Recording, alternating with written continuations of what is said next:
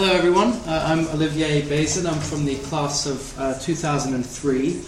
Um, I also then went on to do um, MSc in epidemiology at the London School of Tropical Medicine the year after. Uh, my undergrad was in uh, human sciences at Oxford. I was at St. John's. And um, I'm going to talk a bit about what I've been doing the past four years here. I'm now based at John Radcliffe, and I work uh, under the umbrella of the NHS. Uh, my role is uh, the title itself is Data Communications Manager. I manage a database, which I'll mention a bit briefly. And a lot of what I do is promoting research, and I run a patient public involvement panel um, where we occasionally do focus groups and uh, in depth interviews so it can inform study development. And I've given quite a grandiose title uh, to this, but I mean, I will be focusing on uh, what we've been doing in our team uh, in our specific local area, but I'll you know talk a bit about uh, the wider picture as well. So, um, like I said, the wider project that I work in is you know it all comes under the NHS, and I think everyone finds the expression "real world" a bit amusing. Uh, but I think it's safe to say that the NHS very much falls under the bracket of the real world. Um, you know, it really does affect all of us. Uh, it's in the news every week, almost every day.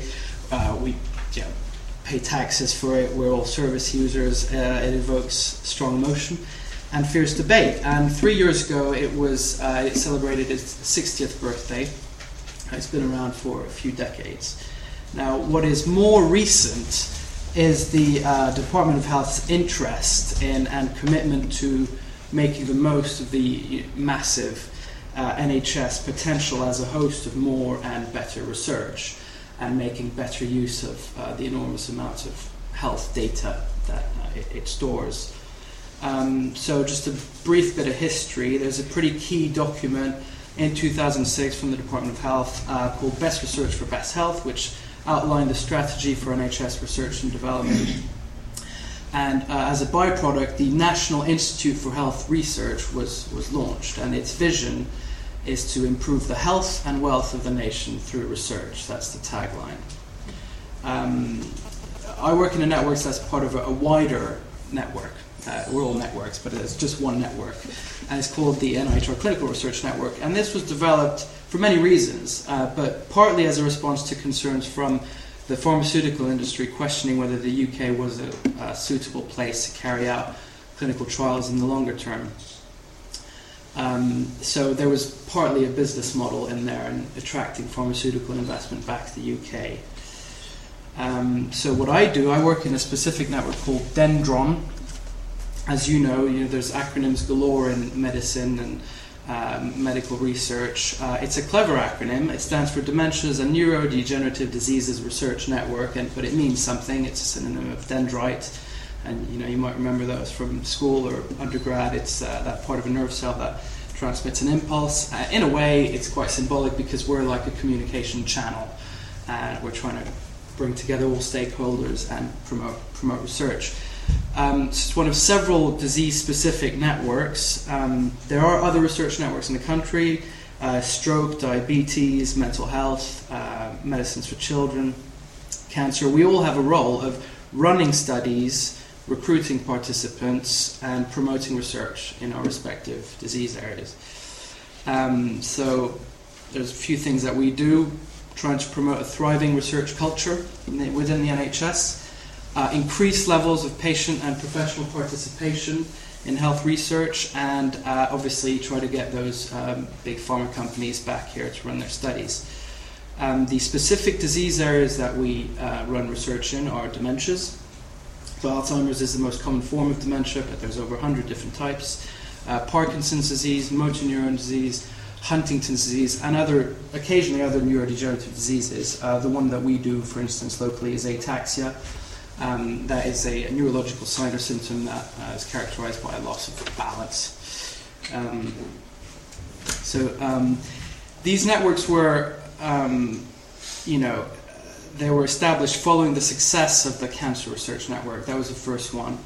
Um, and there's a nice quote here from a chap from Cancer Research UK, uh, which kind of reflects what we're trying to do. Um, in that you know, we are trying to increase numbers of patients, but at the same time, it tends to increase uh, quality of care. Um, so, the, what I'm going to be talking about um, is just a, few elements, and you know, where medical anthropology uh, helped. Uh, first, first one that's important in what we do is really integrating different people from different disciplines and working together um, and promoting that research, that research culture and uh, increasing levels of engagement. Uh, and encouraging a shift in beliefs and attitudes among our key target audiences like clinicians, trust, patients, carers. And also, um, um, we've drawn on you know the participant experience of research, and that has been very helpful to actually promote it among patients and among clinicians. So the first one is uh, well collaboration, and it's one of those things that you, as you would know, that it's easy to say, um, but not always easy to do. Now, medical anthropology is you know has a special focus on integrating different uh, disciplines, and I, I, do remember sitting in lectures and even in human sciences before, thinking, yes, it totally makes sense. You know, I can never think of myself not working across boundaries, and um, and everyone talks about it now you know, everyone, you, you, go to these fancy lectures and everyone talks about working together and collaborating, but actually, lots of people just don't do it. Uh, so that's a challenge. You know, I do enjoy working around it, uh, and, and I, I, think I can thank, you know, my, my previous studies for that. But uh, it's, it's certainly part of the real world and whatever the opposite of the real world is. Um, so, research. Uh, I'm going to talk a, bit about some of the target audiences that we work with. Uh, clinicians, obviously, key. Um, I mean, just a bit of background, you probably know this, but as researchers, we can't just go and approach patients and carers and say, hey, we've got this great study, please, you know, would you like to take part? Uh, we have to make sure that they've given their permission first, and so we, you know, we do rely on clinicians. Um, but obviously, uh, even though a lot of people uh, will verbally uh, endorse research, say yes, I you know I love research, uh, bring it on. Um, the problem is that if you want them to do something and actually you know engage them, you have to offer them something in return. So what's in it for me? And actually, I think a lot of what we do is is sales and marketing. And even though um, you know, a lot of our team members are nurses and they're used to taking care of patients, and uh, I think they're a bit in denial and you know, when I, I think it's part of my job to encourage them to think more in, in this way and actually think, you know, we need to try to influence people and uh, at all levels. And uh, so it's okay. You don't tell yourself you're a salesperson because you know that, that, fair enough. But at the same time, it's an important part of our work. Um, so in terms of services that we offer, I mean, some of our nurses uh, actually do assessments in memory clinics. Um, you know, we do that occasionally to, to help with staff shortages, and in return, you know, they have a present, they have a presence there, so they can uh, be on the back of the clinician and say, you know, please make sure you uh, mention research, and if the patient's happy to, you know, just for the researcher to go through their notes, then they can do it and then approach them. Um, uh, and then there, we also emphasise that you know there's a lot of demand, and I will touch touch on that a bit a bit later. Um, but you know, possible access to new treatments and knowledge about their condition. Some of the um, items that we, we list.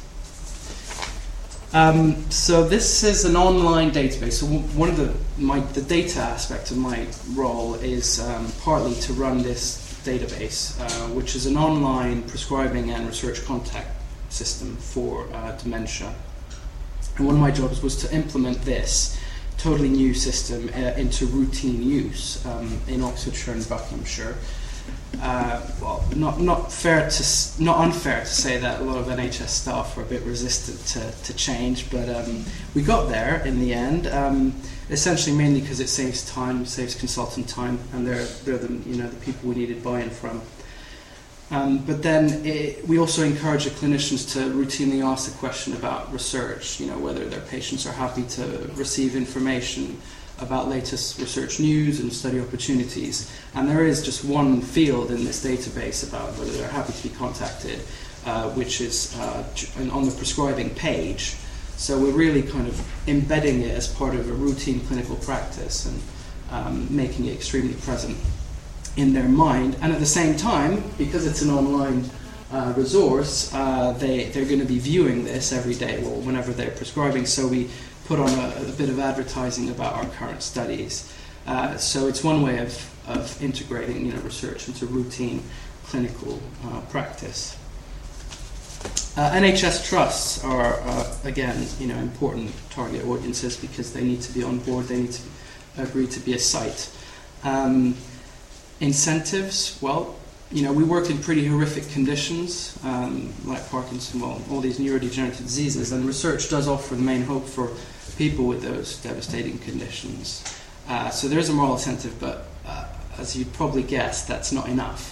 Uh, so there, there are financial incentives, um, and especially with pharmaceutical companies who will pay good money for, um, for patients, and the referring NHS trust will receive an income for that. Um, and we, you know, we're trying to encourage um, research-friendly um, badges as a marker of quality for NHS trusts as well. Um, but obviously, this is trying to overcome that problem that research doesn't have sufficient, you know, immediate importance now, the other question is why do people want to take part in research in the first place? Uh, you know, this is, I think, one of the more uh, relevant contributions from medical anthropology. Um, and a lot of the content is taken from uh, the Health Talk Online website, uh, which is driven by the Health Experiences Research Group, um, which you're probably aware of. Uh, the, one of the, the main reason, and indeed I think traditionally much research suggests this is the primary reason, is just altruism. Um, you know, helping others, medical science. People have uh, a general wish to support science and improve knowledge. Um, they could help people feel uh, something positive is coming out of an otherwise pretty horrific condition, and I think that's particularly relevant in neurodegenerative diseases. Um, at the same time, you know, other people could even means you know their own family. So there, you know, there might be slightly more um, uh, personal uh, reasons for them, but um, at the same time, it's it's all uh, essentially giving something back. Um, people mention um, you know gratitude for care received, um, you know repaying a debt, even some repaying a debt to the NHS as an institution, which I think is quite interesting. And these are all views that are gathered across different conditions.